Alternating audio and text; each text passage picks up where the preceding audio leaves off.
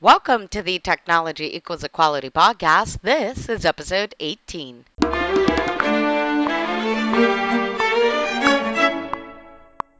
Hey, welcome back, and thank you so much for joining me here for the Technology Equals Equality podcast. I'm your host, Lori Brooks, and this is episode eighteen.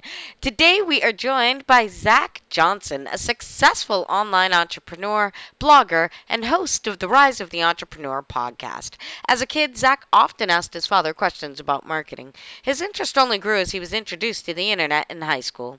He has since made millions online and is completely hooked on all things web-based. He's here to share his journey and help you get started on yours. Hey, Lori, how's it going? I'm good. How are you? Good. Everything is great. Thanks for having me on. Certainly. Thank you for taking the time for the show. Oh, of course. We would love to know a story of how it is you once saw the future before you decided to begin branding yourself and building your business. Yeah, so back when I started first making money online, it was in the mid nineties, and I was actually a kid in high school at this time, and the internet was really just coming together for the first time. People were starting to make websites. Businesses were realizing that they could get online. And at the same time, I was actually figuring out how I could make money online as well. So Amazon had an affiliate program. An affiliate program means that if I sent people to their website and they ended up buying something, I would then get a commission from that. So it's quite a story, but long story short, I was earning over six figures by pushing sales to Amazon dot com by websites that I was creating. So this pretty much told me that the internet was something that was going to be pretty serious, and I really put all my efforts into that. And since I was a kid in high school at the time, I didn't really have any other big obligations besides school, so I was able to put full efforts into building my own brand and business into what it is today.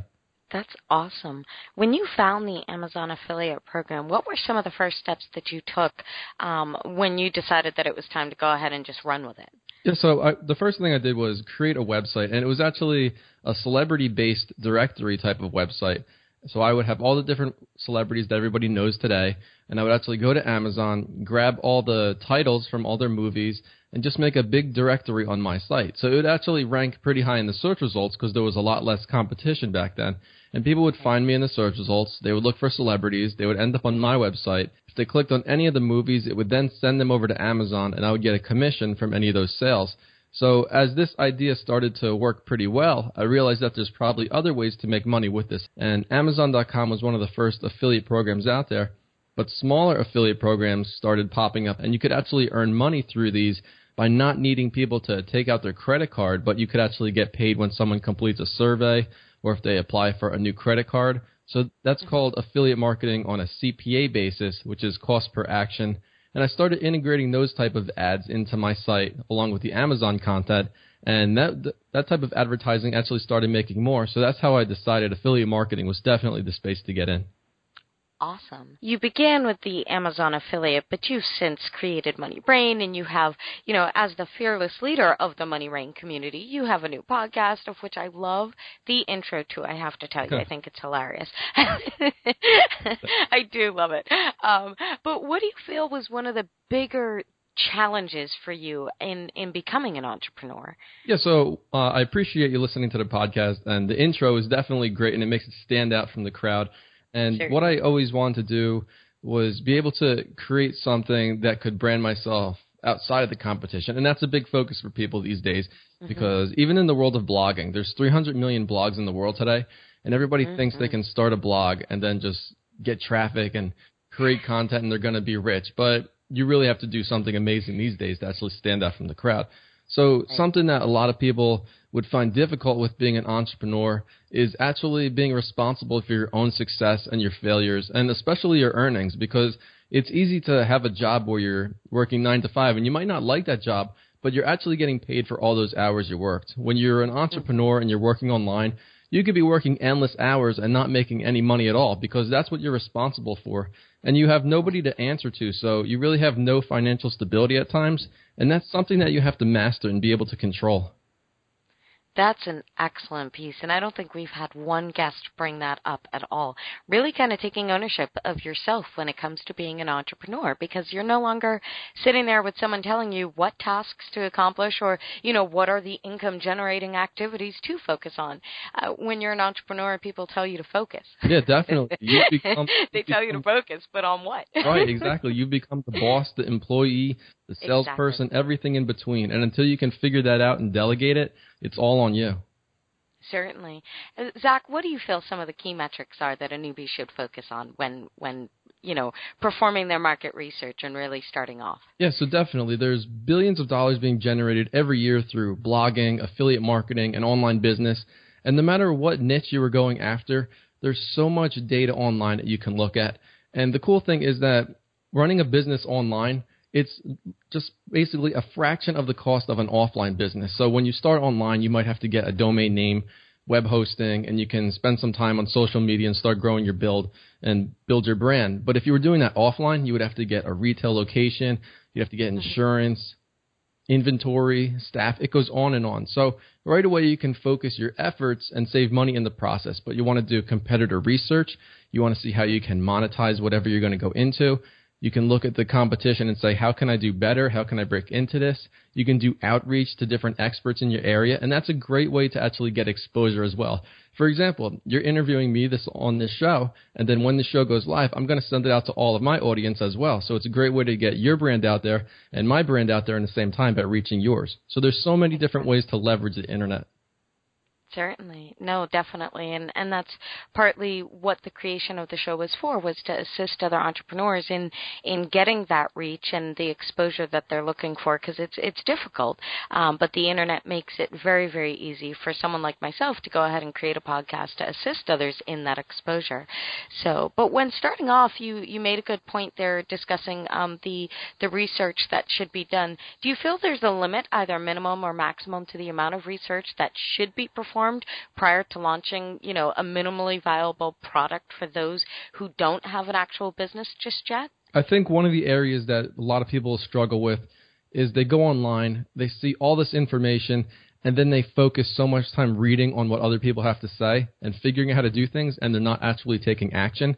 And the best way to actually learn how to do something right is to actually get your hands in there and start doing it, because there's so many people that are going to be listening to this podcast. They're going to say, wow, affiliate marketing is a cool idea. They're going to go online. They're going to research it. They're going to find out about me. They're going to find out about other people making money online. And they're going to keep finding out about information for maybe the next six to twelve months. But guess what? They're still back at square one. They know a little bit more, but they don't any, really have any hands-on action or anything built. So that's an area that people really need to focus on, because all the research is out there.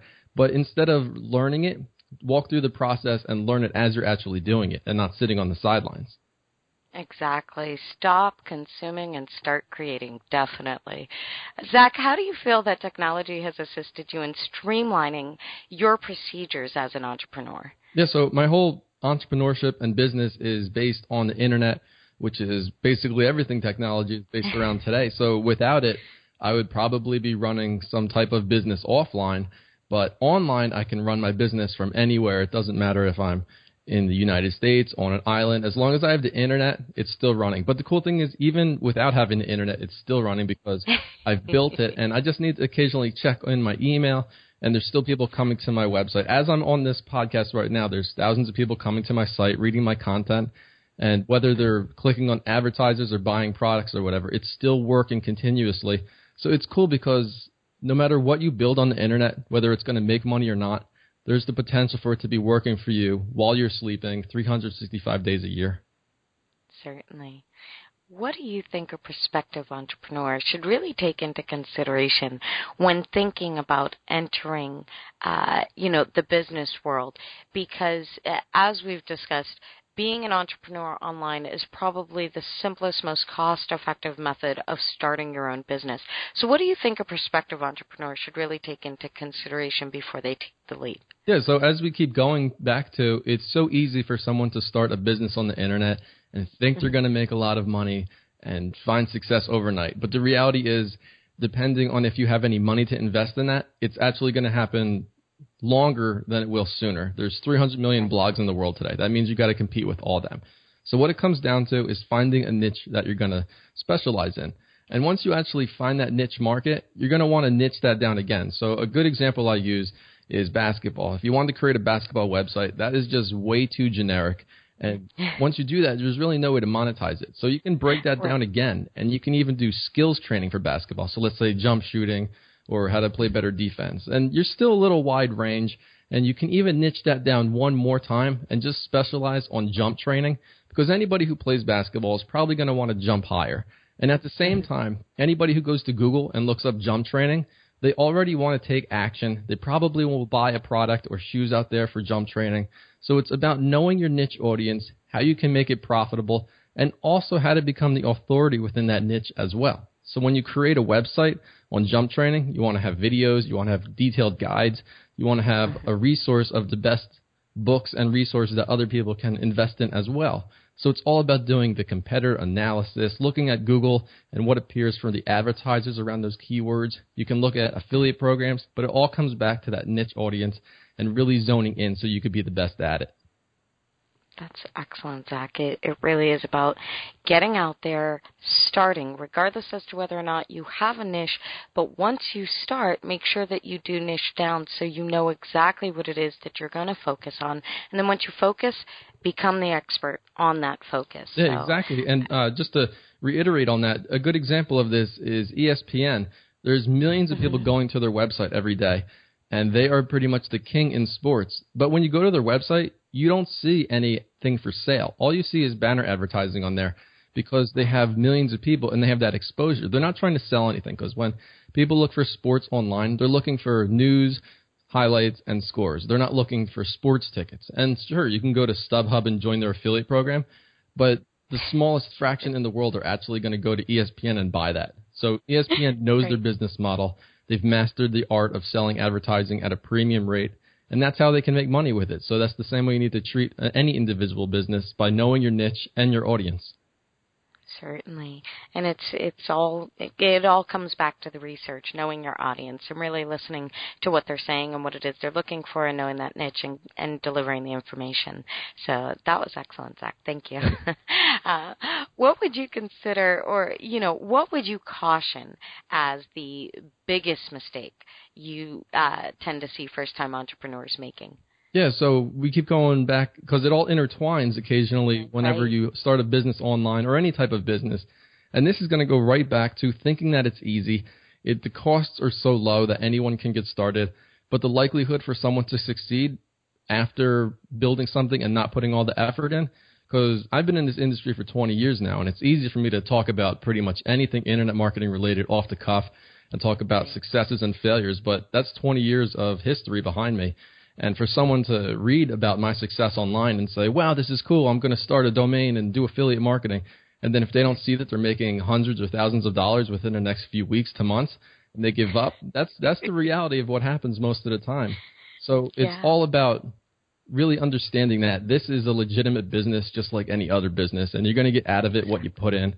And don't try to do everything, because this is I, I'm a one-man person operation, and I have people that I delegate things out to now, but over time – I would I would try and do the web design. I would answer all my email. I would set up the sales pages. And there's so many resources out there right now that you can just really outsource it for a very cheap rate versus trying to be the jack of all trades, and then you become the master of none. Right, right. No, definitely. Even if you start off as the jack of all trades, you have to know that this is a long-term journey, and you really have to think long-term on that. So definitely know that if you're going to start, get in it. Stay in it, and know that you're going to love what it is that you're doing so that you can uh, remain there and, and be successful eventually, because it it doesn't happen overnight. Yeah, and people, and people don't want to hire someone that is an awesome web designer and an awesome marketer, because they're not going to be the best out there. So they want to find who's exactly. ever the best. And there's so many there's so much competition out there right now that you really have to minimize and specialize in what you're best in, because there's social media, and then there's social media for business, there's social media for individuals. And if you focus in on how to really just create a site that focuses on the best social media tools for businesses, and you become the authority in that, there's so much money to be made and so much success that you can have, because that is such a niche audience with so many high-value clients that once you build a powerful resource it, that is so niche, people are going to find you right at the top of the search results, and you're going to become the recommended source when other people ask questions. Hey, what's the best tool I can use to grow my social media following for business? They're going to tell you that website, and all that information is there. So no matter how specific or how niche you think it is, go after it and become the master at that. That's awesome, Zac. This has been an awesome interview. I absolutely love every bit of information that you've been sharing, because it really may, it, you're wrapping it all up in every single answer, and you make it so clear, because entrepreneurship is a journey, um, and that's something that I really do try to stress to this audience. It's not something that happens overnight. It is a journey that you're choosing to enter into. You have to make sure that whatever it is that you choose to do, you're going to enjoy and love, and you're ready to spend the time researching, but also making sure that you spend the time creating. Um, the show is really designed to help entrepreneurs come up with ideas for new innovative companies and solve the pain in an industry that they may not have been thinking of. So, Zac, as an internet marketer, I want to help you. If you had a magic wand and could change anything at all in any of your businesses, what would it be and why? Yeah, if I had a magic wand, I would copy and paste myself a few times, but I know that's not a very good answer for everybody out there. Cloning's on its way. Yeah, hey, you don't uh, say it's not there. Definitely. I'll be ready when it is. I'll be first in line.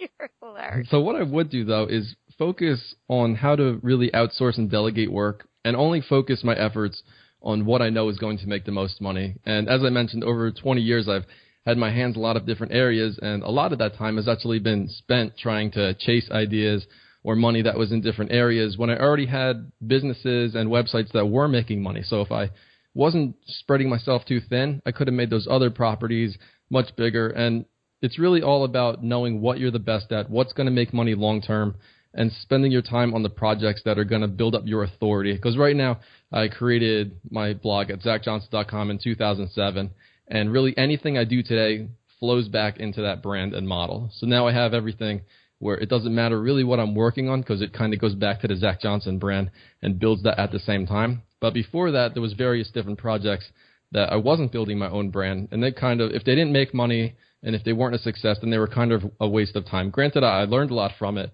but now I have that foundation of Zac Johnson dot com that always builds my brand pretty much no matter what I'm working on. So it's definitely about making sure you spend your time and your money wisely on projects that are going to help you long term. Certainly. Do you feel that there's any piece of technology in particular that has assisted you in the delegation of the tasks as you begin to grow? Yeah, there's actually a lot of tools that I use for social media that I can actually I can give you two. There's WordPress, which is what I use to create all my sites now. Before sure. two thousand seven, I did everything in straight H T M L. I even had one website that had over ten thousand individual pages that I was using, and just took endless hours of work. And granted, that right. site ended up generating a million dollars in profit, but it was just endless H T M L. And if that site was actually done with WordPress, then I could change all those pages within one platform instead of having to change them all individually. So right after I created that site, that's when I found out about WordPress. And WordPress makes it so easy for anybody, whether they're like have no idea what the internet is or they're a master at using Microsoft applications like Word and Outlook and whatnot. It's so easy to use. Anyone can get set up with a site of their own. So now I use WordPress for basically all of my sites. And then there's also tools out there that allow me to integrate with social media. And every time I post a blog post to one of my sites, it automatically goes out to all my social media followers. So it kind of, it saves time. It's only a little bit amount of time, but when you look at the scale of a year, it's actually a lot of hours that are saved up. So there's so many tools right. out there that can help you with the same thing. And then even with the podcast, I use Skype. I have a Skype recorder. I use uh, software to record everything and then put it into M P three files. So there's lots right. of ways to really minimize the work that used to be there ten years ago. Certainly. So delegation is no longer an issue simply because of technology, which is what we love. So, Zac, what is the best way for our listeners to find you? Yeah, so it's Z A C, Johnson, Zac Johnson. You can Google me. I pretty much own the whole whole first page of Google. I always make sure that's the key. You certainly do. Yes. You, uh, reputation management is everything, and make sure that you appear at the top results, top of the search results. That is exactly what you need, especially if you have a brand around yourself. because the last thing you want is to uh, have somebody look you up online and then they find somebody else ranking for your name, and that proves that you're not really the best at what you do. So search for me online, Zac Johnson. You're going to find me. You can also go directly to Zac Johnson dot com or blogging dot org. Excellent, Zac. Thank you again. Thanks so much for having me. I don't think I've ever had a guest pack that much info into that short of an episode. Zac Johnson, thank you again for being one of the most awesome guests here on the Technology Equals Equality podcast. And don't forget to reach out to Zac at Zac Johnson dot com, or you can always find him through our show notes page at Technology Equality dot com forward slash Zac Johnson. Thank you again for joining me, everyone, and until our next episode, when we continue to hear the journey, find the pain, and create solutions. Enjoy the week.